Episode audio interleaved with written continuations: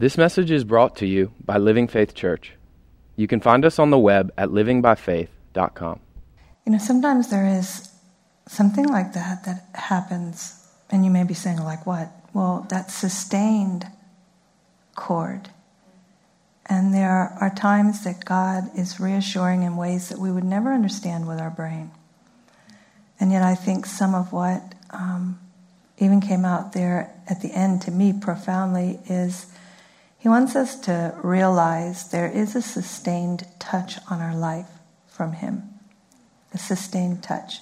He never really lifts his hand off of us, ever. It's like the music coming out of a woman of God that not only comes to bring the ministry that's in her heart, but she comes to receive from God so that what she brings is of a, the nature of purity that it will also touch our hearts, that she's anointed to receive the love of God, but then it flows through every fiber of her body. It doesn't just flow through the, the notes that she plays on a keyboard, but it flows through her voice. It flows through a combination of her releasing the love she's receiving while we too go into that space with her. There's just something about the embodiment of Christ that is far beyond what we can think about with our brain. It's far beyond. And um, so I, I just kind of want to say that tonight because God knows what every one of us need, and we're going to look at that a little bit tonight of. Um, the truth that God is not willing that any of us ever perish. It's not just He doesn't want us to go to hell as opposed to heaven, it's far bigger than that. It's far bigger than that. Um, you can go to hell before you leave this earth. You can live in a hellish situation, and yet God is present always with us to sustain us and even to play music that way through Asia. I, I'm you know, to think it's about time to start, but then to catch, okay, no, no, there's, there's a vibe coming out of that. There's an energy from God coming. And I even opened my eyes and looked, and different people had their eyes closed, just receiving. And you know, the cool thing, I love this about God. I don't have to understand what I'm receiving. I don't have to understand. I don't have to chapter and verse it. It's religious people that make you chapter and verse it. It is chapter and verse. Some of the things I experienced when I first came here, I had no chapters and verses for it. At least the ones that I was raised in did not support what was happening to me here. And yet there was something happening inside of my heart that this is God.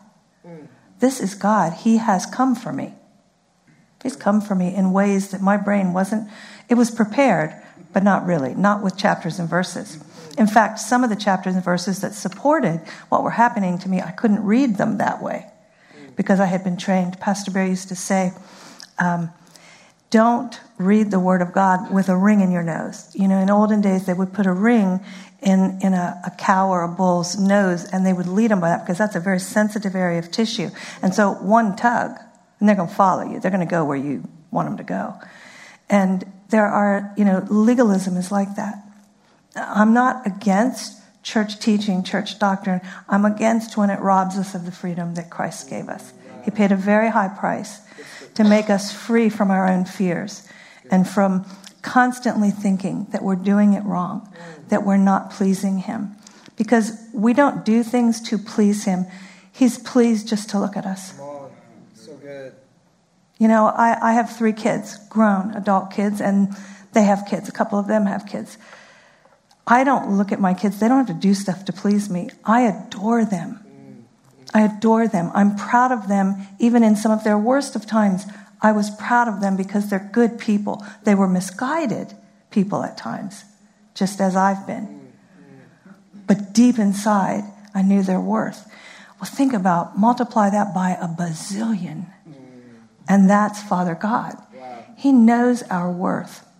And so I'm going to continue, kind of continue from last week because I feel like we are in a time in the earth and in the church, and God's evolving many things. He's transitioning us to um, different patterns of um, church experience and even preparing our hearts for the future of the ministry of Christ through our lives in the earth. It's not going to look like it always has. It can't. Because if it keeps looking like it always has, most out there aren't ever going to hear it. Wow. Hello. So, I mean, if it's not real to us somewhere besides a church pew, it ain't real.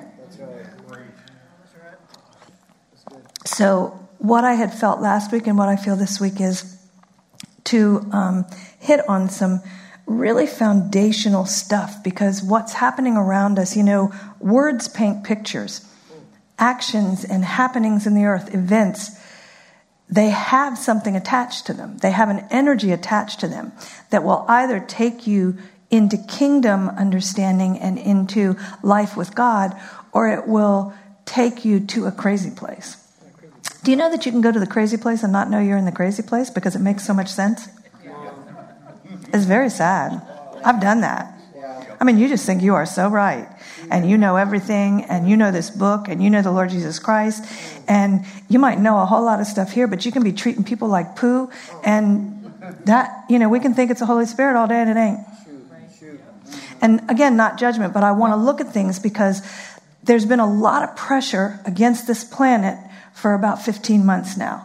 I mean, there's always, you know, pressure on planet Earth. I mean, hello there was a fall and people thought they knew. And so we ended up in some crazy places. But of late, this whole thing, and I, I hate to give credit to the work that the enemy's done with pandemic and all, but something unfolded. There are lots of beliefs and ideas of how, why the pandemic unfolded. But the bottom line is the enemy is advantageous. He's an opportunist. And so the things that are transpiring on the planet now can grow bigger and bigger and bigger inside of us. They don't grow bigger and bigger and bigger out there. They grow bigger and bigger inside of humans. Wow. And then humans begin to view the situation from a perspective that's either holy, that's either kingdom, that's either personal faith in Jesus Christ, or it's rational thinking that takes these scriptures and begins to name things purely by doctrine, not by the Spirit.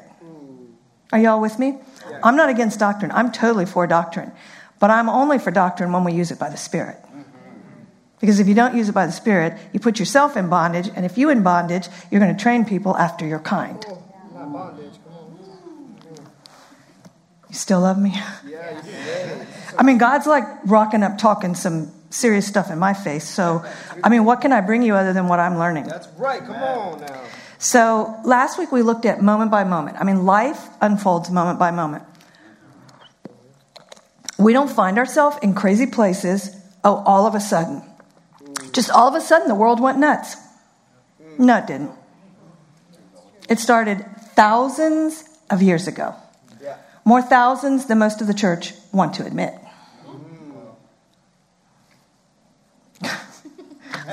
I, that like that grabbed my mind. I could so go somewhere right now because most Christians don't understand how old this place is. But anyways, we won't. This is not history.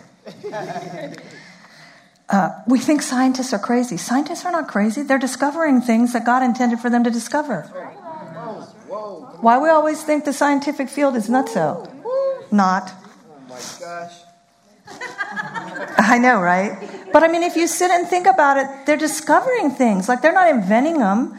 So we don't, just like Asia said, God is not afraid of our emotions and all this stuff. Well, we need not be afraid of intelligence and scientific brilliance. That's right. These brains. So good. Hello, thank you. And he gave us a left and a right. So anybody who thinks they're better than somebody else because they're right brain, n- neither one of us left or right. I'm like crazy right brained, like almost to a fault and makes people real upset because I just, I, details just like, whatever. Um, well, sort of, but not, because God intends us to use both. That's right. Come on. But we lean whatever direction we're bent. And because he's so gracious and so kind and so merciful, he has people around us that have the other bent. And so we put our lives together and he says, This is the body of Christ. So don't try to strive to be both. That's right. Just be you and trust that God will make up the difference. Okay, so moment by moment, life be unfolding. 2020 and up to now in 2021 has been unfolding. I told you last week, I mean, I ended up having COVID. I'm like, okay, so I'm going to still walk the same way because God gave me the word and said, You're healed by the stripes of Jesus, continue walking. So, what I want to look at tonight, got a little bit of an echo, guys. I don't know, maybe it's just my sharp voice or something. I don't know. I'm not place, placing blame.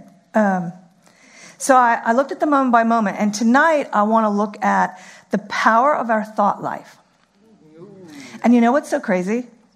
We all say, "Oh, I know. It's it's crazy how the powerful our thought life is."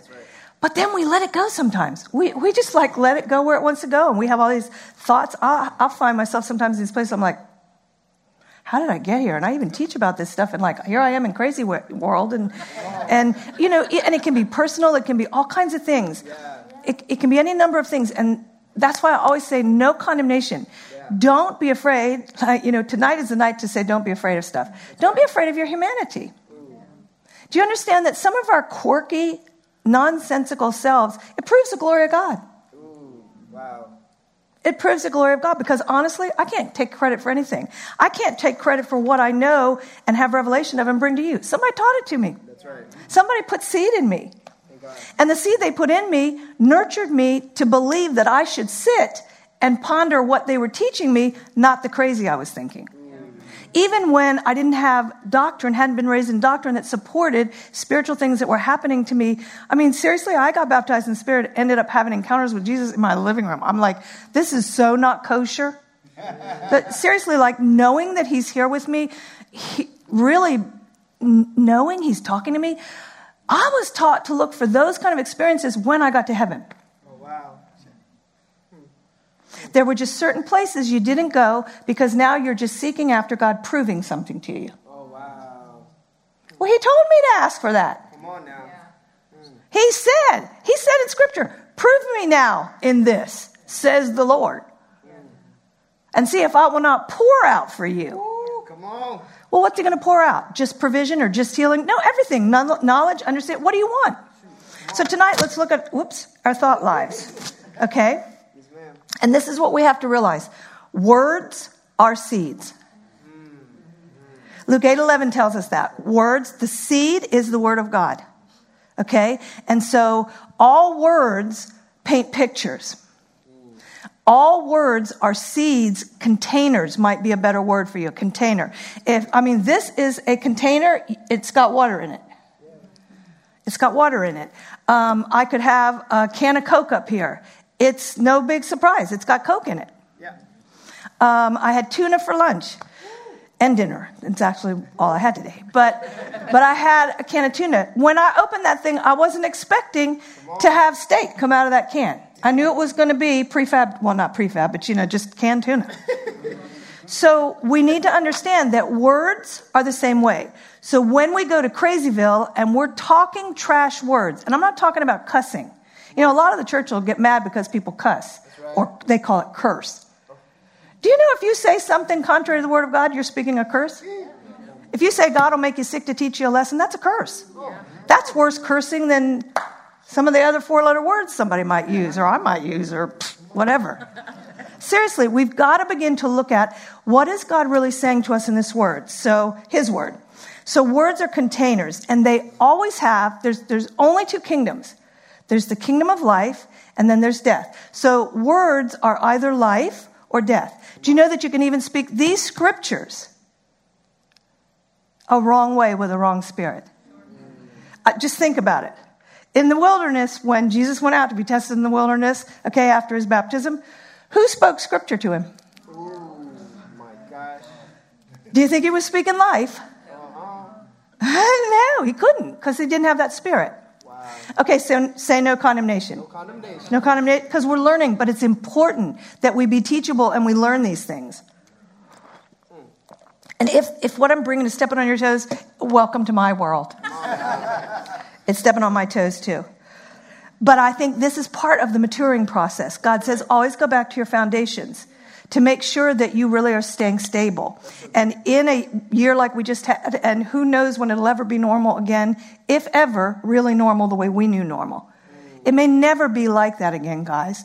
Can we still believe that God is good? Can we still live in life? Can we still have joy? Absolutely. Because what's going on on the planet did not shock God. In fact, those of you sitting in this room, He's built you for this.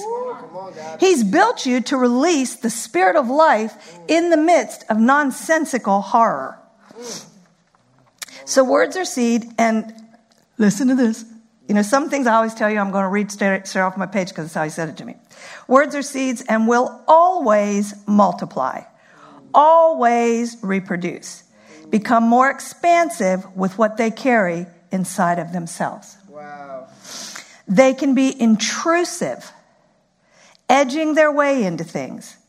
And this can be the case with both positive and negative words and thoughts. Because when words come, when you take a word, it becomes a thought.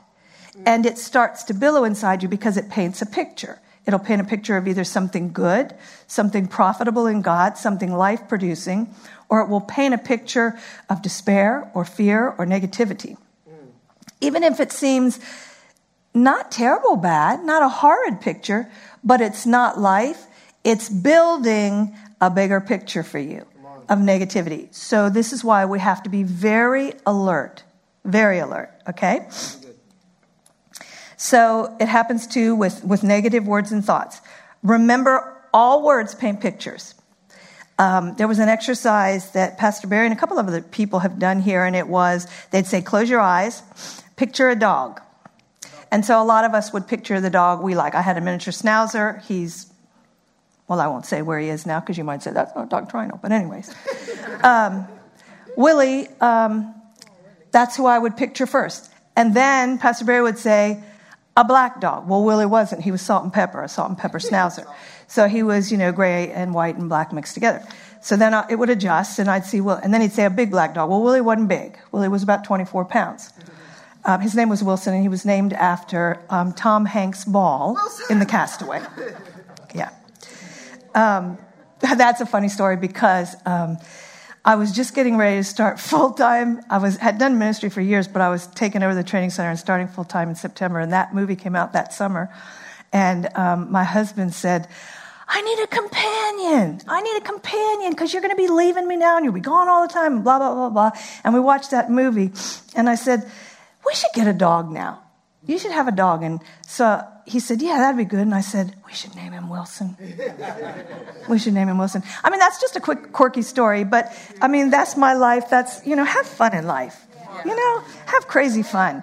And, and Jesus likes that. I mean, that Willie really did become Neil's major companion when I would leave in the morning and at night and be gone for extended periods of time. He had a companion. So words paint these pictures, but then he'd say big dog, big black dog. And then he would end up by maybe naming a breed. So the picture adjusted as the words came. Wow. Wow. The picture adjusted as the words came. So this is why you have to be alert. If they're creepy words, stop them. Get a good word. Go to the scriptures. Even just if you don't know where to go in the scripture, go to red. Just go to red. Let Jesus start talking to you and say, okay, I'm calming down now, Jesus, because that was a creepy thing that was said to me. I mean, these are things that are just practical. Because when you seek after God, He comes to you. Yeah, he does. You see, when you say, oh, I don't even know where to go, but it's red, so I'm going to read it. It's good. Do you know that the word says that Jesus cast out demons with just a word? And I don't picture him going to somebody, I'm going to use you, Rafa, because everybody knows there's no demon in you. ready, But he didn't just go and say, ah, devil, come out of Rafa now. He didn't just do that. He would just speak truth.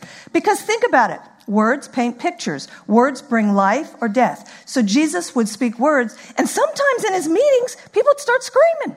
Yeah. Why? The demonic is reacting to the spiritual life. Wow.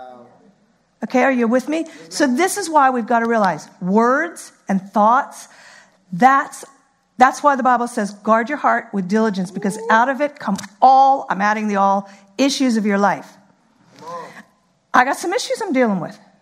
Some of them are deep seated. I still I, I'm shocked sometimes when I find out some of the incorrect stuff that still has a little bit of places in my brain from some of my religious upbringing. And, but when I see it, you know, Jesus is like, you're free from, you're free from that perspective.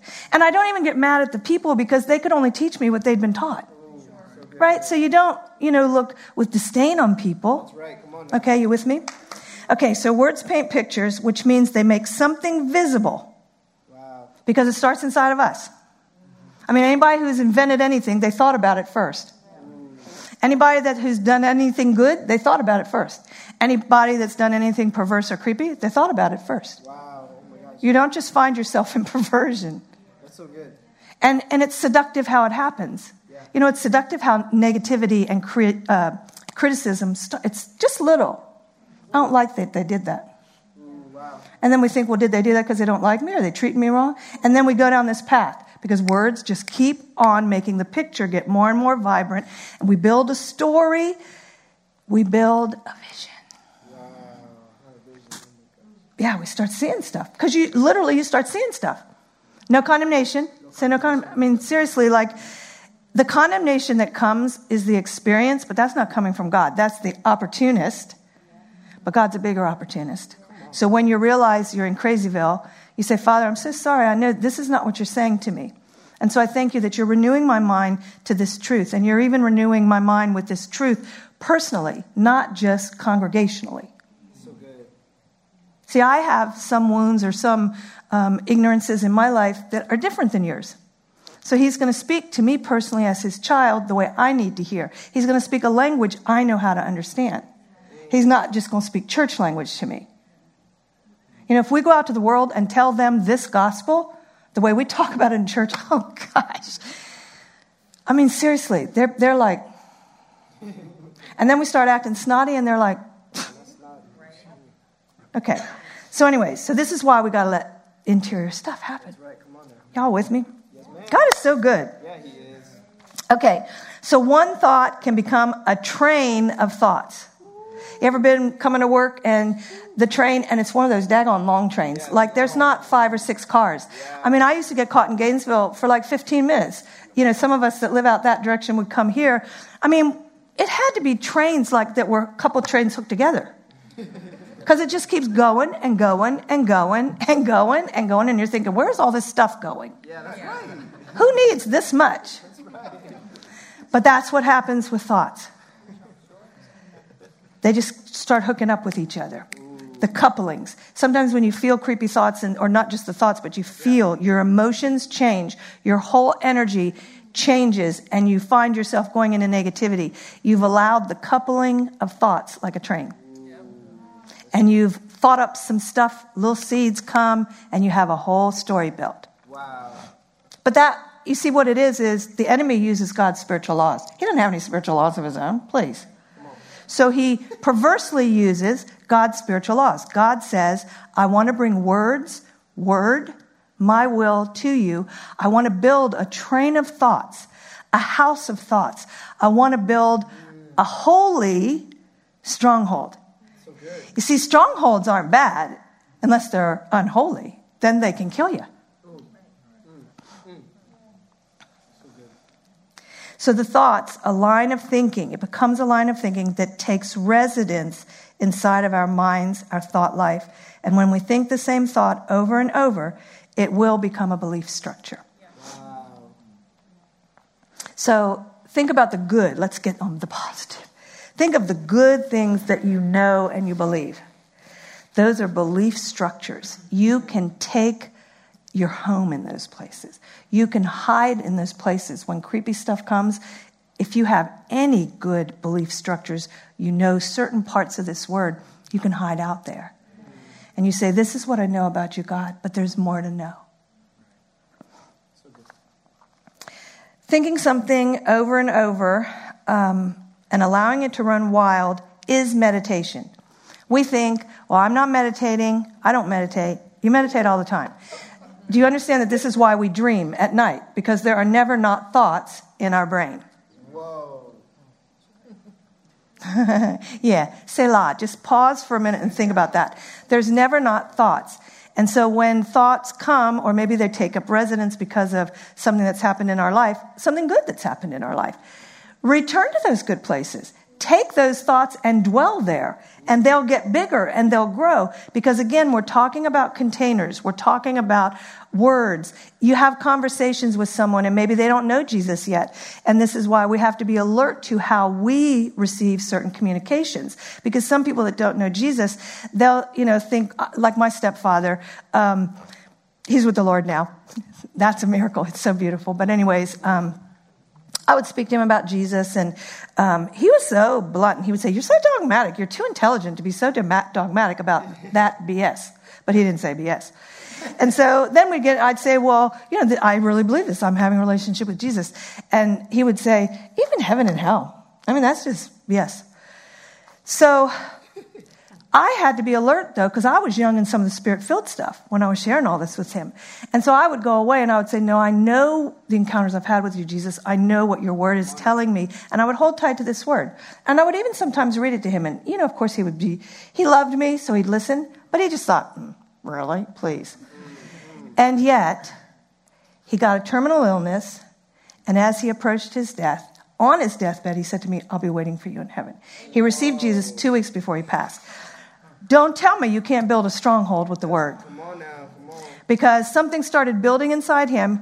It didn't build fast enough for him to receive divine healing, but he got the big deal. So we're meditating. The action of pondering something and looking at it in detail, feeling it, imagining what it would or will be like when it happens, when and if it happens. That whole process. Dread, dread is meditation. What if this happens? Maybe you have one detail in your life that's like not according to truth. Could be financial, could be a loved one that, whatever. Um, and you start to dread. You can begin to build a scenario. Okay? And so you're pondering. We need to be alert to these things. Do you guys understand? I'm not like trying to be like, er, er, er. I mean, I'm, I got fingers pointing back at me because I'm in the same place that there are things, and even, even this week, there's the difficulty because we've lost a loved one and, and there's all kinds of things attached to that. You know, those of us that, that knew Eric deeply and profoundly for decades, a couple of decades now for me there, there's things that try to come at our brain. And so we have to hold on to the truth of the word and even hold on to the truth that he lived his life by. That's so good.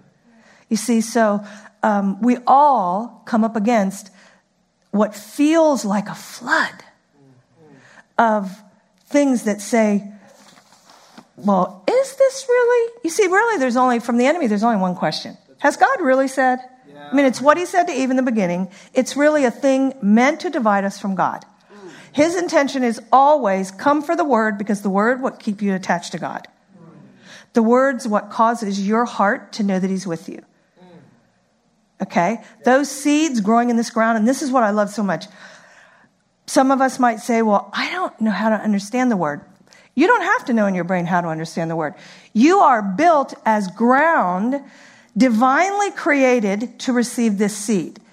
And the key is you are spirit and God is spirit. And so this seed, this is not natural words. Mm. This is spiritual in its nature. Mm. It's written in languages coming from humans, but its nature was a communication from God to people who were anointed and called to write down truth and testimony and God's goodness. And so this is actually spiritual seed. And so when you go to God, even reading something and saying, I don't fully understand this, or it doesn't look like my life is lining up with this particular promise or truth, you can say, God, I don't understand it. God, I'm upset with this. Right. God, it's very disturbing to me, disheartening, disillusioning, whatever your word would be. What's manifesting here that isn't matching what you've. But then we lean into, but you're not a liar. You see, it's not just that God chooses not to lie, He cannot lie. He is the Spirit of truth. These are important things to grasp from this word. God, there's no way that he can lie. He can't tell you an untruth. It's not in him. See, I love that thought. That alone will calm me down. If there's something awry, it's not on his part. It's in how I've perceived his truth or how someone else has perceived it. Come on now. The word meditate um, is the Hebrew word hagah. And one of the things to understand in culture is the Greeks were much more the intelligent stuff, and Greek is a beautiful language. However, the Hebrews, the Jews, they were very emotional, they were very physically involved with, with what they did. And I mean, even the, the aspect of meditation, it wasn't this mental meditation thing. They would get into the word of truth. They would get into the word as they understood it. And they would literally begin to fellowship with God, commune with God, move back and forth. They would literally do physical movements to involve themselves fully. And some of it was their traditions, okay? But the point is they were involving themselves, spirit and soul and body. Now, granted, they aren't in the place that we're understanding now, but it was humanity growing up. Can, can we believe that even now God is evolving humanity in the understanding of kingdom, kingdom and Him? Right. So meditation in the Hebrew is hagah.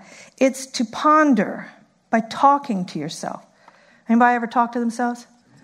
Some of my conversations, I would be blue ashamed if anybody knew the ones I had. Just because sometimes you meditate something, I mean. Anytime I I'm getting ready for work or something and I got a situation I got to deal with or a meeting and I'm sitting there doing my makeup and I'm like, and if they say this, and when I start rehearsing like that, guess I know where I'm at. I'm totally in the flesh. I'm not going to approach this spiritually. And so sometimes I literally stop and say, Kathy, shut up. Just shut up. It's a good word. Come on. It's important to know ourselves. So uh, it, it makes me laugh even now because if I know that's my, why would I do it? Because we get caught up in the thoughts and what the thoughts are telling us that this person is upset with you, and when you get in that meeting, they're going to come for you, and you better have an answer. But that's a scenario based on my own insecurities. Whoa. And see, I've learned to get past that and say, no, no, no. I'm going to encounter you, God, because this person, I love them, you love them, and I'm going to believe they love me. And I'm going to fellowship with them, with you. Come on. You with me? This is important stuff. So you talk to yourself, you reflect. If you get a reflection, a thought, and it's like, ew, I don't want that to happen. So you say to God, what, what really is your intention here? It's not this devastation. It's not, even if it's a tiny thing that's just a little bit off, be guarded because it's still a seed.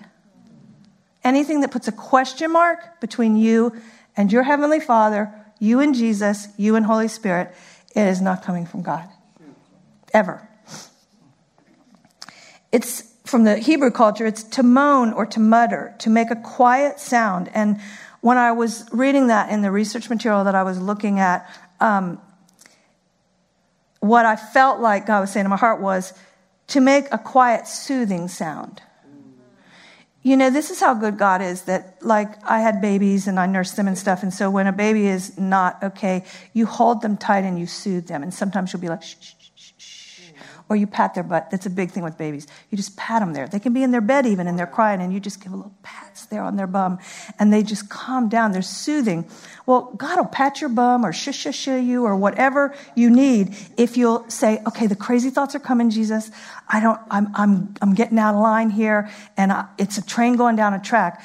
And if I will turn my heart toward him and say, I don't want to go here. I've learned how he comes to me now, and you can learn if you don't already know. There are ways he comes to you to shush shush you. There's ways he comes to you.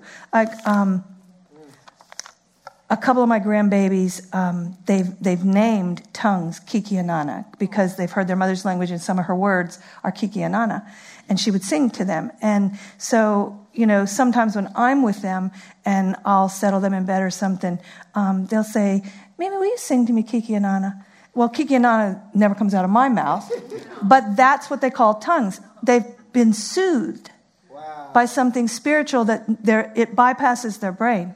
Wow. Okay? So that's what God will do for us. And sometimes, like when He comes to do it, you don't really know He's doing it. You just find yourself feeling less crazy. Come on now. Ever had that happen? Yes. You know, just like when you say, okay, I'm really angry with this person, but God, I don't want to be angry anymore, and you find yourself calming down. And then kind of thinking, well, I kind of more can see their side of it now. Wow. The, the spiritual power of words and thoughts, please don't dismiss it tonight. Don't dismiss this message. It's not what I'm saying to you, it's that God is saying, be alert to your own personality in your thought life. We all have tendencies in certain directions, right? Yeah. Um, It's to contemplate something as you repeat the words. Hagah represents something quite unlike the English meditation, which may be a mental exercise only. You know, this is not the meditation you do when you do yoga or whatever. It's not, although you could do yoga and do the right kind of meditation. It ain't about no third eye, it's about your spirit, Yeah, no third eye. right? And I'm not, you know, doing a plus for yoga or a negative. So if anybody's listening to this and thinking, oh my gosh, she talked about yoga. I mean, go to God, please. Don't, right. Don't on, just go to religion on what's right and appropriate. PC. In Hebrew thought, to meditate on scriptures is to quietly repeat them in a soft way while totally, I love this, while totally abandoning outside distractions. Mm. Now, anytime you've got to abandon something, that means it's going to come at you again. Yeah. So you have to abandon it again. Because some thoughts don't come gently a little bit at a time. Some come like machine gun fire. Anybody had that? Sometimes you're in a place and I'm going to tell you that sucker just blows at you like dynamite. Mm. Seriously. And you think, I don't even know how to pray, God. I don't know what to do here. Well, He does. That's right. And so, part of, I spoke a lot about faith last week, and part of it is that we must simply begin to just trust. His word says He will never leave us and He will never forsake us. I'm either going to choose to believe that, and not because I feel Him with me, but because He said it. He said it. Come on now. Oh gosh, do I go there? No, I don't think so. You know, some things it's like can just confuse the issue. Okay, so um, this type of behavior, the meditation, this type of behavior, thinking, pondering, becomes a deep way of communing with Father God by the power of the Holy Spirit. You see, when you begin to practice being alert to your own thought life, and you, I mean, it can be in the car and you take five minutes because a crazy thought comes, and you arrest that thought. That's what Paul was talking about in 2 Corinthians 10, 3 to 5, and he said, taking every thought captive in obedience to Christ. Not just in obedience to doctrine, in obedience to Christ. Because in that moment, that thought could take you somewhere that's beginning to build a stronghold inside you. We sometimes think it was just one thought.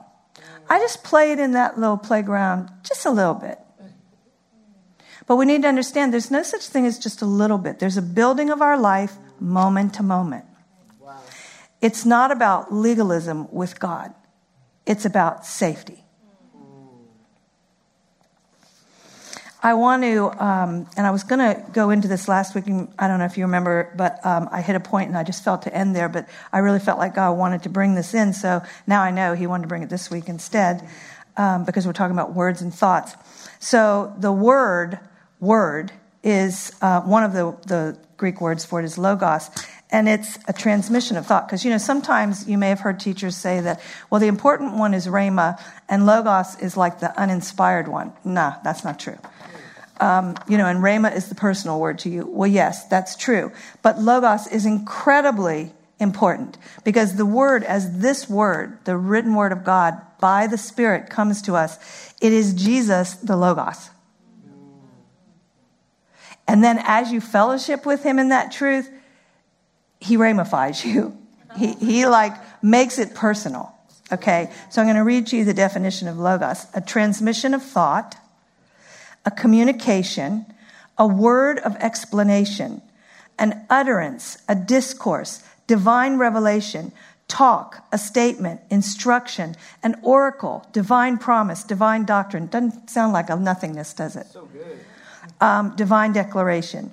Jesus is the living Logos, John 1 1. In the beginning was the Word, and the Word was with God, and the Word was God. So Jesus is the living Logos. Um, in heaven, his name wasn't Jesus, he was the Word. He, he was the Word, he was the breath of God, the life of God. And so God chose to put him in a physical body, and his name would be called Jesus. You see, all of these things that we know doctrinally, when we begin to fellowship with God and start to meditate on truths, like if, if you meditate on um, actually all of chapter one of John, but in, in that aspect in the verse one, it's so powerful to think that in the beginning was the Word, and the Word was with God, and the Word was God. And then you get down to verse 3, and it says, This is eternal life. No, it's not in that verse. It's, that's in John 17. But anyways, I just thought because I saw my pages. Anybody ever see pages like that? Yeah. So even in the middle of teaching, God can correct me, and I don't have to be embarrassed. Y'all with me? Oh, so, anyways, John 17, 3. That this is eternal life.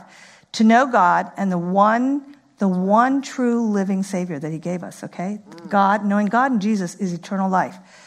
Jesus is the living word. How are we born again? By the incorruptible seed, Come on now. the living word Himself. How are our thought lives regenerated, born new? By the living word, by the personal ministry of the word. He takes the Logos and begins to sow it into our hearts and turn it into something personal for you. That's so good. You with me?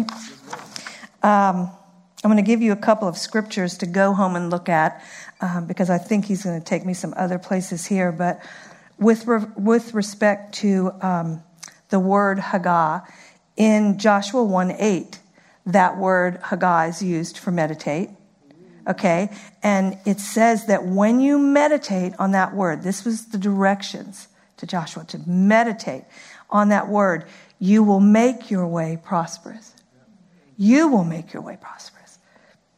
God's already done it. So it's His way of us receiving what He's done into our existence in a physical world. That's really good.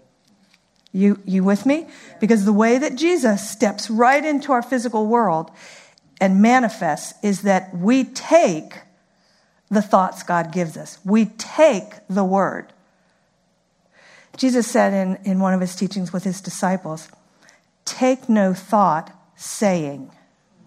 Because the way that you take a thought is it doesn't just talk in here, it starts coming out of here. Now you not only have the seed growing inside you, but you're starting to plant it in the outward expressions of your life.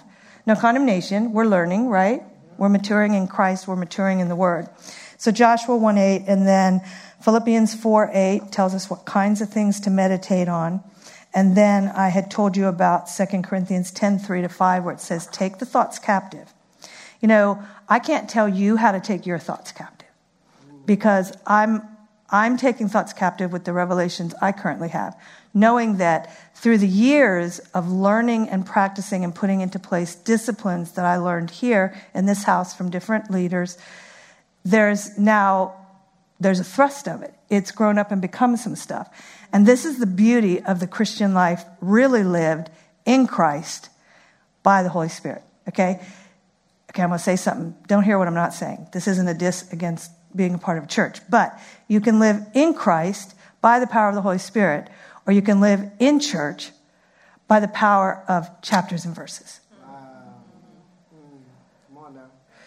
It's good to be in church. It's good that we're together tonight. Yeah. It's good that we'll be together on Sunday. Gathering and putting our lives together is good because in the commonality of our community, we support one another. We encourage one another. We don't judge. That's good. We support one another. Right. On. We're vulnerable and transparent with one another. Doesn't mean you tell everybody your secrets, but you have to have some people in your community where you can be you and say, okay, I struggle with this. You see, and then we encourage one another. And that too plants thoughts because the words of a loving brother or sister grows inside of us like God Himself. Come on now. Are y'all with me? Yes, ma'am. I'm not talking tripe here. This is real stuff. Um, did I give you all the scriptures? Yeah. Um, so Jesus is the living logos, John 1 1. The Bible is the written logos, Hebrews 4.12. You know, that's the passage of scripture that says the word of God is sharp and powerful like a two-edged sword, able to divide between the soul and the spirit, the mind and the spirit. The word of God is so powerful that as you put in place disciplines of the seed coming to renew your mind, to grow in your heart, there is a lifestyle, there is a structure of authority that begins to grow up inside of us. And you, you know, like I find myself almost 31 years down the road of being in this church, and I'm so grateful. I mean, even like the loss we have this week as a family, I'm so thankful for what lives inside of me and grows inside of me. So. Because though this is horrendous, we will all walk it out together by the power of truth. God is good. He didn't orchestrate the loss. Thank you. Um, and the Holy Spirit utters the spoken logos. 1 Corinthians 2:13 and verse 14. And it tells us that the person operating in their natural thinking, this is what the Bible tells us, the person operating in natural thinking cannot understand the things of the Spirit of God because they are perceived spiritually. They're perceived spiritually. So, this is why I say when you approach the Word of God, don't freak if you don't understand it here. It will renew your mind, but it wasn't built for your mind. It's a spiritual power. It's a spiritual power. And it's, it's just like if you want to build muscle in the gym, you have to go and put some resistance against the muscle tissue. And it's not comfortable in the beginning of weightlifting and doing weights. Not that I do it. Okay, I've studied for illustrations. Okay. But the power of resistance, the muscle tears. That's right. It does. It becomes unfamiliar. It's wounded. And then you skip a day or two and you go back, it's healed, you keep stretching. And so it starts bulking up. When you use your faith, it's the same thing. The creepy situations come, whether they be thoughts that want to build the situation bigger than it is, or it's actually happening out here. And you begin to stick, I'm trusting God, I'm going to trust God. I'm just going to trust God. That weight now puts some pressure on what you feel like, mm. what you believe. There might even be some tearing, like your brain says, it's not happening out here like that, Kathy. And so I press against that weight with my faith. And I say, oh, no, no, no. What the Word of God says is healing is God's will. That's right. Divine life, long life is God's will. And so I feel like, okay, the muscles are tearing. I don't want to lift, I don't want to lift this weight.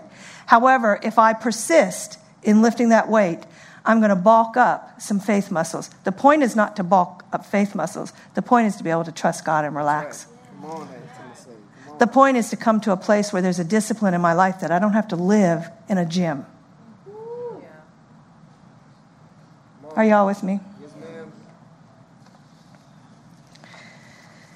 Here's some powerful truth. If you don't get anything else tonight, meditation prepares us for security and salvation. Because Holy Spirit fills us with what we will need on the path that we are navigating. 2 Peter 3 9 says, God truly desires that man not perish. That's a different translation than New King James. But God is not willing. That's what King James says. God is not willing that any perish. And as I said at the beginning tonight, it's not that God doesn't want people to go to hell, He wants them to go to heaven, though He does. Okay? But the point is, we don't just end up in a place like that. There is a lifestyle built. There is a, a, a reason we believe certain icky things in life. There might be a reason that you believe you don't deserve to prosper. And that's a form of perishing. Because it's not divine life for you, it's not the intention of God for your existence on planet Earth. And if we can understand that perishing doesn't start out here, we begin to perish in here. Wow. Inside of our brains, we begin to build a lifestyle. I'm not worthy. Maybe I'm not educated enough to prosper. I'm not this, I'm not that. Well, the Bible tells me that nothing's impossible with God. Come on. You don't just prosper on the earth because you got a master's degree. There are people with master's degree and doctorates that aren't prospering. They may have a huge bank account, but they may be not thriving in their soul, in their heart. They may be debilitated, insecure, sad, lonely. You understand that perishing with God, not perishing with God, but to God, perishing is far more detailed and precise with you in the moment in the moment. He realizes that if I take certain thoughts this week, they'll mess with what's growing inside of me. I'm not going to let any weeds come into what I know of the covenant of God. You see, when we begin to perish, then others that need us and need our love and our support and our encouragement, they can perish because then we go down and we will bring words or even just the energy, the, the um, impetus of what emanates from us. I picture sometimes, I don't know, some of my meditational time. I love to, to think about, to sit and ponder hanging with Jesus. I, that just rocks my world. I think he was such a freak in a good way. I, I, I picture him. I mean, I even have sometimes where I'll picture, like, if he was coming to one of our worship services now, how would he arrive? What would he look like? And um, so, I, you know, I've got, I've just got pictures that I have fun with that I, mo- I can modernize it. I don't care. I'm not going to, you know. And then I like, too, to imagine what it was like back then to sit with him in his culture and to see how his cultural upbringing so messed up how people perceived him. You know, I mean, when he went to the synagogue, and they're like, but then how he didn't go to the synagogue sometimes, and he went in the open field. He went in the open field. You know, and they, they would say things to him like, Your disciples don't even wash their hands. And then other people are thinking, Well, you steal corn out of somebody's field. Who cares if they wash their hands? You steal it. all kind, just all kinds of perspectives, watching him, scrutinizing him. We do that to ourselves sometimes, guys. We scrutinize ourselves. Don't scrutinize yourself. Get with God and let Him show you the important thoughts and the thoughts that are just like, don't bother. You with me? So He prepares us. So when I said it prepares us for salvation and Holy Spirit fills us with what we will need. I believe, well, no, I don't believe. I, I, I, mean, the story, and you guys have heard the testimony of Eli being diagnosed with leukemia. Um, I'm, I marveled as we were walking through that because had we been at our church of origin and went through that, uh, I don't know how we would have navigated it. I, you're talking about a four year old child going through years of chemo. I don't know how we would have navigated it. Um, he's alive and well, for those of you that, yeah, I mean, he's a, he's a tank he's a tank. Um, but, anyways, I marveled because we had been brought here decades before that. And my daughter had been trained in faith. I mean, she basically, Pastor Barry was her, her big daddy, like from five years old. She didn't even want to go to children's church. She wanted to sit right on that front row and listen to Pastor Barry. When she was a teenager, she didn't want to go to Teen Life. She wanted to sit on that front row and hear her big daddy preach the word. And so she comes into this situation, and, and my son, her husband, my, I don't call him my son in law because he's my son in law. You know, he's not, I don't put the law into it. But they, they enter that situation. He was raised in that kind of truth. I mean, his parents were spirit filled long before me and Pop were. So our family arrives here trained mm. to not perish. So good. It's spectacular. It's spectacular. Even some of my training for ministry, I believe, happened in my church of origin. I was raised in the Baptist church, and we were taught to put our hands to the plow and to be committed, to not look back, mm. to commit our hearts to the church, to the body of Christ, to put our lives into the gathering. So there were things that maybe doctrinally were more pervasive and or expansive, but they were principles there that God was already seeding me for ministry. What has God seeded you for? What kind of strength has He seeded you with? What is He preparing you for in your future? How, you see, this is why we don't have to have fear or dread for the future. Because you will never, you will never arrive at a place where you don't have what you need. Mm. Never no matter how devastating. When we arrived at the diagnosis, God is so faithful that on the morning, um, Marion's taking Eli to the doctor for something else. And on the way to the doctor, she saw him in a hospital room. Mm. But when she saw that picture, gosh, I just thought, she, I didn't even ask permission to say that, but anyways, whatever. She won't listen to me. um, so don't tell anybody. But immediately on that, he says, The fruit of your womb is blessed. The fruit of your womb is blessed. Now, she had a relationship with Jesus so intimate that she knew she's getting some saving words, not understanding exactly what's ahead. You can't picture that. That's like hitting a brick wall. But the point is, God has things in you that you think you've just put certain disciplines, or maybe you've resisted the disciplines. No condemnation. That's right understand that He's putting some things in us every day that will be our salvation in the future, that will continue the manifestation of the fullness of the Spirit in our lives. Some situations that He doesn't orchestrate, He's actually intended to use them to make us stronger. You see, this is the goofy thing with the devil. He gives you a free gym membership. I mean, if he knew that the stuff he does causes us to build our faith and to put a pressure against darkness that will benefit not just our lives, but the lives around us, he's literally causing maturity in the body of Christ. Wow. Shoot. But we have to, we have to adopt that perspective. Not, oh my gosh, the devil's attacking us. That's right. Come on now.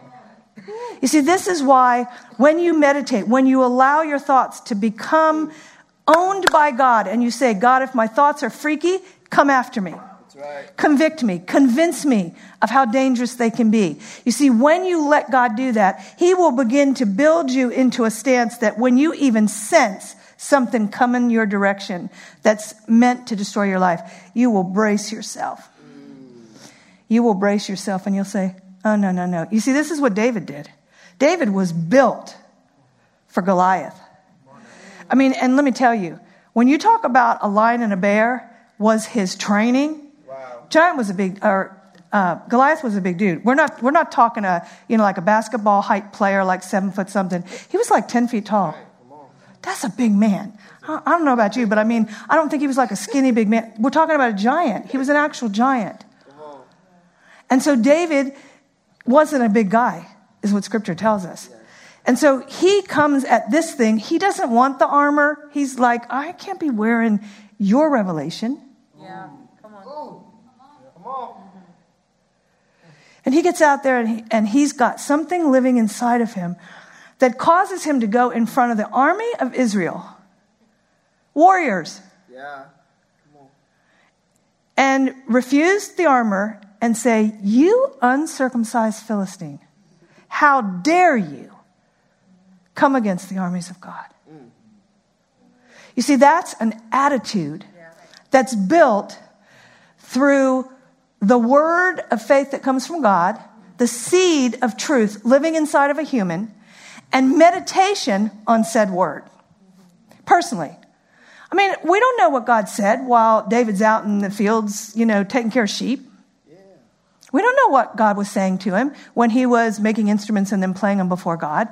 But he's, he's thinking in line with truth and utterly abandoning other distractions. Remember, that's what Haggai is? He's out there, only God knows what he was thinking. Some of us might have thought, those are some silly thoughts. They're not silly to him. How God ministers to you isn't silly to you, it's not for anybody else. That's why make sure you don't tell some of your encounters to some people because they'll try and discourage you and say, that wasn't God. Well, how do you know? If it literally encouraged me, put courage in me, the devil is not going to do that, guys. He's not going to build you in courage. So you can know that God is coming to literally cause you to not perish. But if we don't take it day by day, moment to moment, sometimes God will draw you to go into an area of study and you're thinking, I don't need to study this.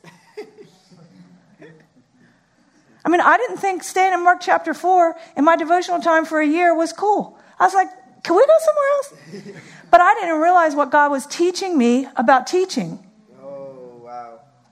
He impacted me, made me realize I'm doing something in your heart. I'm planting things in your heart, Kathy. And some of those things I didn't even know were happening in my heart. But it made me realize if people like my teaching, cool. If they don't like my teaching, cool. It doesn't really matter. If I sow this truth in your heart, if I take the opportunities I have to speak in any public setting or in a setting with one person, if I speak the truth, God will do what He wants to do with it. Yeah, that's right.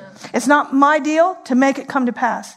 It's not my deal to make them disciplined to it. It's not my deal to make you disciplined. But what I am saying, I believe He gave me a caution from my heart and for you all. Let's do some of these foundational things meditation, literally looking at the Word, letting Him build a picture inside of you. How has He called you in this day on this planet? So good. Yes, we go to church, but it's about far more than that. It's about far more than church attendance. It's about far more than scripture memorization. It's about the lives of not just our own being and the people we love, but every single human. Every single human there. I'm going to take one extra minute and I'm going to share a story with you all. In the training center years ago, that I think you know there used to be a tuition based school. Um, one night, a student came to me at the beginning of, right before we started praise and worship, and she said, um, My closest office mate, um, her best friend's daughter was uh, sexually abused. They just found out, and I want to know if we can pray for her and, and the family tonight. And so, I said, Of course, of course. And so we got to a place in worship, and I felt it was time to pray. And so we all gathered around together and we began to pray for the little girl and for her family. And we're, I mean, the students were going at, you know, the goodness of God and taking care of this family. And, and I knew, you know, they had things built in them to bring to that prayer time, and God knew it. And God says to me, when y'all are finished praying for her and her family, I want you to pray for the perpetrator and his family. Wow. Because their lives will never be the same. And I wish you could have heard the hearts in that room that night. Because the heart of God and the movement of the Holy Spirit led the prayer time.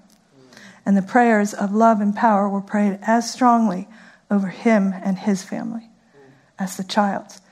You know, God, that's, that's God. That is not human thinking.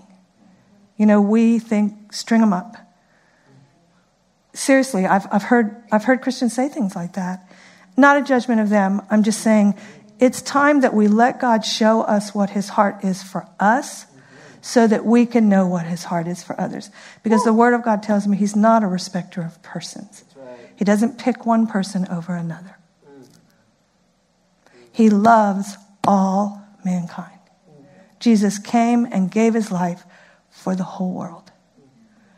And so I end with that because maturing in Christ is the name of the game for us.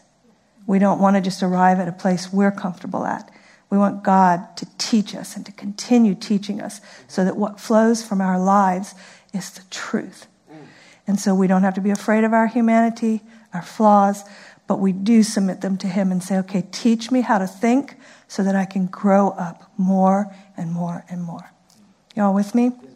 Father, we honor you. We love you. We, we thank you that you're teaching us about how we're built. You're teaching us about our thought life and our ponderings. And, and you're alerting us, Father, to the trickery of our enemy and how he will subtly bring something that we just think it's our own thought. And yet, if it's darkness and it's not from you, it has come from another kingdom. So, Father, we love you and we trust you. And I just thank you tonight, Father, that, that when these men and women leave this room that there's no condemnation that comes on them, there's no self scrutiny or criticism, that they just know you love them and that we're all building disciplines into our lives. And so I commit this word to their hearts by your touch, by your touch, that they will not be disturbed or tormented, but they will lean into you. In Jesus' name, amen.